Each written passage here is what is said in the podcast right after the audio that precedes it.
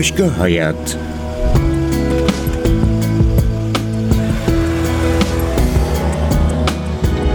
Hazırlayan ve sunan Macide Berber. Merhaba sevgili NTV Radyo dinleyicileri. Ben Nacide Berber. Bu hafta Başka Hayat programında tekrar bir aradayız. Yeni bir hikaye ile karşınızdayız. Başka bir hayat hikayesiyle. Ee, İstanbul'da beyaz yakalı bir hayattan sonra Silivri'de sütçülük yapmaya başlayan ve kendisini bir ekosistem sevdası olarak tanımlayan Aysun Sökmen bizimle birlikte olacak bu hafta. Şimdi söz kendisinde. Ben 1972 yılında İstanbul'da Levent'te doğdum. Baba tarafım dört, anne tarafımda üç kardeş. Kuzenler, yeğenler oldukça kalabalık bir aileydik. Bu vesileyle de canım dedemi anmış olayım. Babamın babası Demokrat Parti kurucularından canım dedem Abdurrahman Yazgan'dır. O aileyi her fırsatta bir araya toplardı. Biz üç kardeşiz ama bunun dışında da 11 kuzeniz. Güzel bir kalabalık olurdu. Hatta bu amaçta Bayramoğlu'nda yazlıklar alınmıştı ki böyle yazlar beraber geçebilsin. Böyle bir çocukluğum ve gençliğim vardı diyebilirim. Ben gençlik yıllarımda hem handball oynadım hem üniversiteye hazırlandım. Müthiş bir takım ruhuyla bezenmiş bir gençlik geçirdim. Aile mesleğine devam edeceğim, tekstil sektörüne devam edeceğim için de iyi kötü üniversitede ne yapacağım belliydi. O dönemlerdeki hayalim işte gençlik yıllarımda evlenmeyecektim. Babamın ortak olduğu tekstil ihracatı işimizi geliştirip daha da başarılı bir biçimde yönetecektim. Evler, arabalar, eğlenceler, seyahatler ve pek de nefes almaya yer olmayan bir çalışma temposu hayal etmekteydim. Böyle genç ve özgür bir kadın olacaktım. Ama sonra hali hazırda ortağım ve 30 yıllık da kocam olan Mehmet'le tanıştık hayat birden yavaşladı ve nefes almaya ilgi ihtiyaç doğdu. Mehmet Mimar Sinan Üniversitesi Devlet Konservatörü'nde öğretim görevlisi e, klasik vurma çalgılar öğretiyor. O bir sanatçı. İşin hayatta olmadığını, bir araç olduğunu ve yavaşlamanın da kaliteyi arttırdığını o dönem bana gösterdiği için şimdi hayal ettiklerimle dönüştüğüm ve gerçekleşen çok farklıymış. Benim başka hayat kararına geçiş vesilem dış faktörleri kabul etmem sayesinde oldu. O dönem 90'lı yıllarda tekstil sektöründe uzak doğunun ucuz fiyat gerçeğinin gelmekte olduğunu gözlemlemekteydim. Yani 90'lı yıllar gerçekten tekstil sektörü için zordu. Hem zaman hem fiyat hem de daralan sipariş adetlerinin baskısı altındaydı tekstil sektörü. E ben de aile mesleğini devralıp geliştirmesi gereken genç bir kadın olarak ben de çok baskı altında hissetmiştim. Ya Çin'de bir ofis açıp üretim yapacaktık ya da markalaşmaya gidecektik. O dönem ikisini de ben kabul ettiremedim. Belki daha çok ısrarcı olmalıydım. Onu bilemiyorum tabii. Önce aile işinden, sonra bir süre tekstil sektöründe yine de çalışıp sonra da ama tekstil sektöründen ayrılarak başka bir hayatı hayal ettim ve gelecek vadeden, gelecek vaat ettiğini düşündüğüm ve inandığım tarım sektörüne nasıl geçebilirim diye araştırmaya başladım. İşte bitkisel üretim mi, hayvansal üretim mi diye araştırıp böyle inanılmaz hayvansal üretime çekilip sonrasında da işte atlar mı olsun, koyunlar mı olsun, inekler mi olsun, köpekler mi olsun derken ineklere hizmet etme yolunda karar kıldık eşimle beraber 2000 yılında. Bu yapacağımız değişim karşısında müthiş bir heyecan duydum. Bir şeyin bence doğru olduğunu kalbinizle duyuyorsanız o adımı mutlaka atmalısınız, atıyorsunuz da zaten. Yani o dönem doğru bir yol olduğunu böyle iliklerime kadar biliyordum. Ailem de destekliyordu. O yüzden korkmadım. Ama vazgeçmeye yakın, çok yakın, isyan ettiğimde çok çok zamanım oldu. Tümünde eşim Mehmet işi süreklilikte tutmanın daima yanında durdu ve hep dengemizi koruyan bir taraf oldu o. Benim lüks tüketim alışkanlığım zaten yoktur. Temelde paramı sanata, gıdaya harcarım konserleri, o zaman mesela CD'ler vardı. CD'ler alınırdı. CD'leri işte kitap alımını yapmayacağız dedik ve oldukça tutumlu geçecek yıllara başladık. Bu tutumluluğumuzda yani az tüketir halimizde hala da devam ediyoruz. Diğer yandan hala demeliyim ki ekonomik olarak şehirlerde ödenen aylık bir yönetici maaşından çok uzakta bir kazancımız var. Ama burada bana ekonomik tarafına ne çare buldunuz diye soranlara genelde şu kavramı anlatmaya çalışıyorum. Gelir sadece paradan ibaret değil. Yani bolluk ve refah içerisinde yaşadığımızı rahatlıkla söyleyebilirim. Benim ilk bu işin yatırımına kalkıştığımız zamanda arkadaşlarımızdan borç aldık, bankadan kredi aldık, ailemizin varlığı vardı, o varlıktan kullandık. Yani o konuda şanslıydık belki ama tarım ve hayvancılıktan anlayan bir ailemiz yoktu. Ve bilgiye erişim o dönem şimdiki kadar kolay değildi. Ve bu konuda ailemizin bilgisinin olmamasına dair hani belki paramız vardı ama bilgimiz yoktu.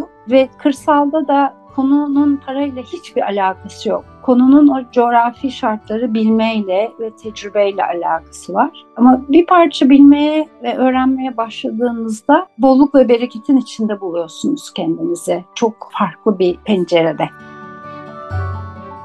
değişim ve dönüşümle alakalı ve kırsalla ilgili de yavaşlama konusu da epey sorulur bana. Yavaşlamak evet Evet ama her zaman değil. Çünkü mesela bir yıl boyunca kullanacağınız, ihtiyacınız olan ot ya da saman lodası açıksa ve yağmur geliyorsa yavaş falan davranamazsınız. Yani hızlıca onun üstünü örtmeniz lazım. Kıymetli kayınpederimin çok çok sevdiğim bir lafı vardır. Kızım acele değil, çabuk çabuk yap der. Yani yavaşlamak kırsalda düşünmede bir yerde. Yoksa çabuk çabuk yapılması gereken çok fazla iş var. Diğer yandan sabırsa ve evet yani inek doğuruyorsa ve ona yardım edeceğim diye de sabırsızca buzağı çekemezsiniz. Orada beklemeli, sabır göstermeli, ineğe ihtiyacı olan alanı açmalısınız. Yani bu sürede eğer bana soruyorsanız nasıl bir değişim ve dönüşüm geçirdim? Kontrol derim. Başka hayat, tek bir şey hariç hiçbir şeye ama gerçekten hiçbir şeyi kontrol edemeyeceğimi öğretti bana. Kontrol edebileceğimiz yani kontrol edebileceğim mi düşündüğüm tek şey var hayatta. O da kendim. Bence ekosistem yani bence değil birçok bilim insanı bunu söylüyor. Ekosistem müdahale edilmediğinde kusursuz işleyen, kusursuz yaşayan bir yer. Her canlı biricik ve çok özel ve birbiriyle de bağlantıda. İnsan dışında bitkiler, hayvanlar, mantar, mikrocanlı hiç fark etmez. Herkes hayran olunacak bir şekilde varoluş sebebini biliyor. Bir papatya neden bu dünyaya geldiğinin gayet iyi bilincinde. Bu bilişle ve ona göre de muazzam bir ahenk ve bağlantıyla yaşıyorlar. İnsanoğlu ise yani bizlerse el maharetimizle yarattığımız medeniyet, bilinç ve bilinçaltımızla işleri bence biraz karıştırıyoruz. Doğada olmak sizi bu yaşam denilen yere neden geldiğinizi sorgulatacak bir alanda tutuyor işte.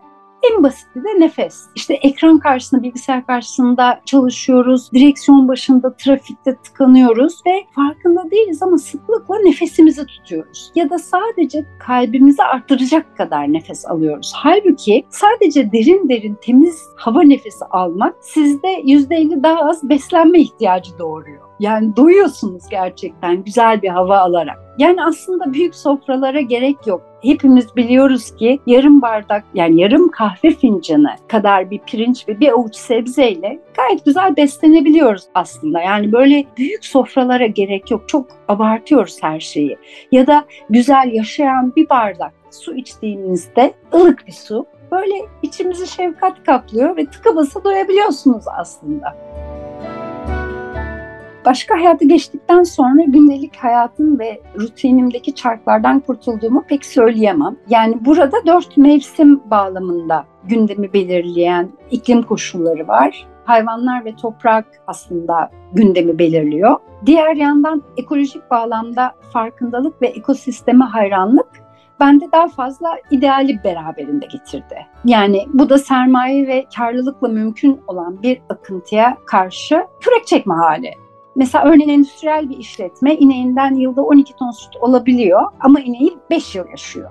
Bizde ise bu ideallerimiz gereği sütün peşinde değiliz. Yaşam ömrü diyoruz ve 5-6 ton yıllık süt verimi ne? Okey diyoruz çünkü ineğimiz 10 yıl, 12 yıl, işte 14 yıl hatta hayalimiz bir gün 25 yıl ineklerimizin yaşaması. Daha uzun ineklerimizin yaşamasını istiyoruz. O da tabii ki maliyetleri arttırıyor. Bu ineğimizin ömrünü uzatan bir ideale gittiğimizde tabii ki mutlu oluyoruz ama bu idealin ekonomik altyapısı için gündelik hayatta şehirdeki tempodan benzer yetersiz, hani hatta daha bile yoğun çalıştığımızı söyleyebilirim. İşte gıdamız ve çevremizdeki canlılarla iletişimimiz müthiş bir bolluk ve berekete dönüştü. Aldığımız nefes, içtiğimiz su ve gıdamız, gıda kalitemiz oldukça yükseldi.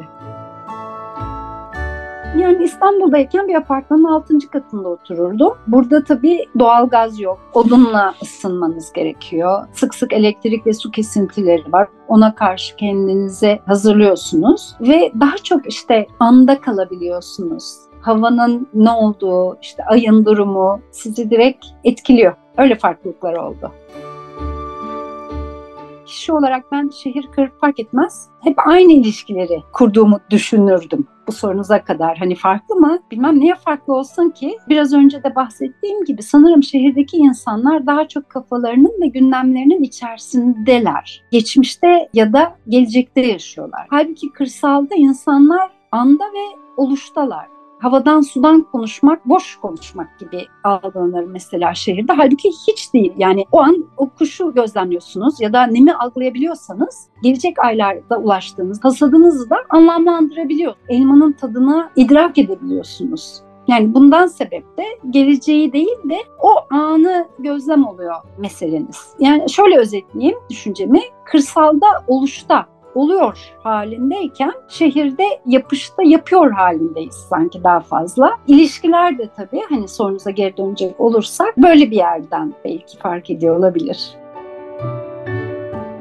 Yani pişmanlıklarım, hatalarım diye dönüştürmek isterim. Her zaman, her gün. Ben cesur ve hata yapmasını seven, öğrenilmesi ve tekrarına çözüm getirilmesi koşuluyla hatta hata yapılmasını etrafında da teşvik eden bir kimliğimle bilinirim hatalarımdan beslenmeyi kesinlikle dönüşümümün bir parçası olarak görürüm. Şu anda hayat yolculuğum şahane devam ediyor çok şükür. Hamdolsun mutluyum. Önceliğimde ülke topraklarındaki organik madde miktarını ve ekosistem refahını arttırmak var. Öne sürülen iklim değişikliği felaket senaryolarını çok yersiz ve çok densiz buluyorum. Çünkü üç basit adımda kuraklık tehdidini de bu felaket senaryoları da ortadan kaldırabilir ve çölleşen toprakları sağlığına kavuşturabiliriz. Böylelikle toplum olarak bizler de fiziksel ve ruhsal sağlığımızı geri kazanabiliriz. Tüketici olarak yapmamız gereken üç basit adım var. Birincisi onarıcı tarım yapan üreticilerden besleneceğiz. Ağzımıza koyduğum her lokmanın, koyduğumuz her lokmanın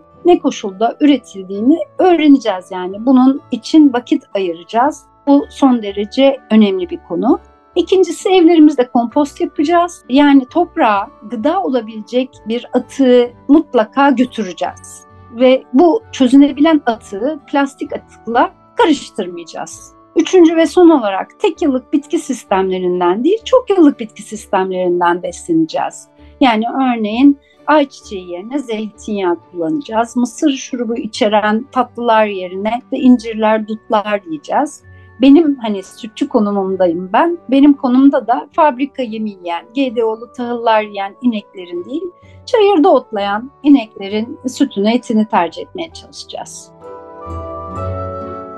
Başka hayat kurmayı düşünenlere tavsiyem, valla öncelikle hayal ve düşüncelerinden asla asla vazgeçmesinler. Kalplerine kocaman kocaman kulakları açsınlar. Hiç pişman olmazlar. Sonrasında da yolda, çıktıkları yolda ben yaparımcılık yerine nasıl yapmışlar oyununu oynasınlar. Ben daha iyisini yaparım kibiri yerine nasıl yaptıklarını biliyorum. Bunu beğenmedim. Hani ben daha iyisini yaparım yargısı Bunlar çok vakit kaybettiriyor. Kırsalda parayla satın alamayacağınız en önemli konu o coğrafyaya ait bilgi ve kültür tecrübesi. Bu sebeple kırsala gidecek, kırsalda hayat kuracak kişilerin en az bir yılını, dört mevsimini o bölgenin bakın bakkalı dahi olsa yıllanmış bir kurumunda geçirmelerini ve yöreye, insana, bitkiye, hayvana dair bilgi toplamalarını tavsiye ederim. Sevgili NTV Radyo dinleyicileri, bu hafta Başka Hayat'ta Aysun Sökmen'le birlikteydik. İstanbul'daki beyaz yakalı hayatından Silivri'de kırsalla göçüp sütçü ve bir ekosistem sevdalısı olarak devam ettiği Başka Hayat yolculuğunu bizler için anlattı. Haftaya yeni hikayelerle karşınızda olacağız. Hoşçakalın.